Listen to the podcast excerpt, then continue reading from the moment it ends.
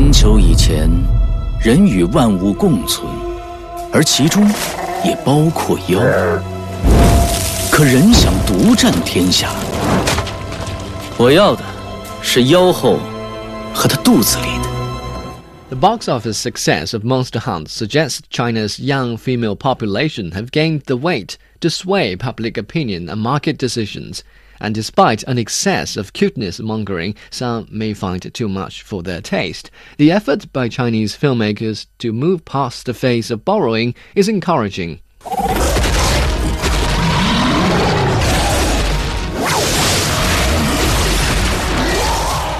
In less than five days, the Chinese fantasy adventure film scored a total of 669 million yuan, or 108 million US dollars. It also set new records for opening day and single day earnings for a domestic film, plus new landmarks for IMAX screenings and opening weekend grossing. 妖有好有坏，我只捉坏妖。走吧。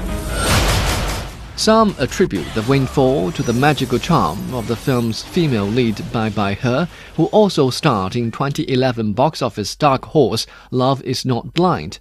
That's an allegation without ground. For all her amicable manners and attractive looks, Miss Bai does not appear to offer the best of her performance.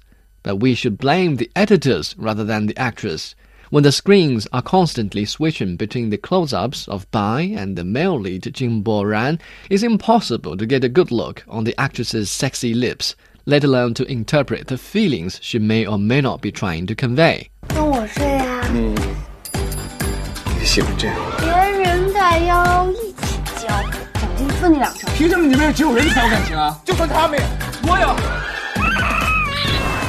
So now it's safe to say young male audience members are not responsible for the explosion in the box office figures. The real culprit, as a matter of fact, is what could have driven the male moviegoers even further away. Imagine a big fat moving turnip with a pair of big eyes, a petty nose, a tinier mouth, and octopus like tentacles. I think most guys would find the picture disturbing, but apparently young women between the age of 19 and 33 find the fantastic elf extremely cute.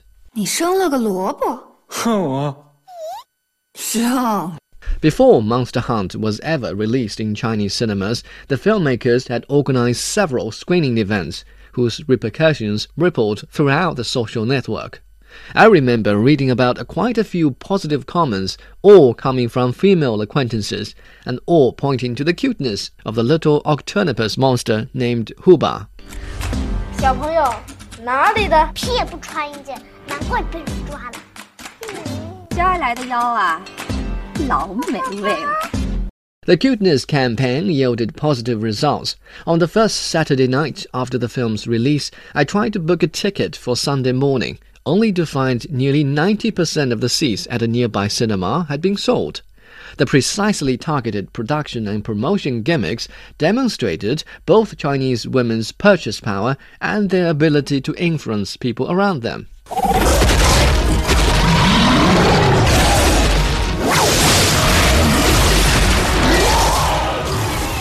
Despite my disapproval of the grotesque creatures, Monster Hunt had also made commendable achievements.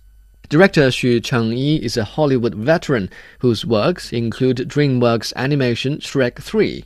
His skills shape the creatures that have caused so much commotion in Chinese cinemas.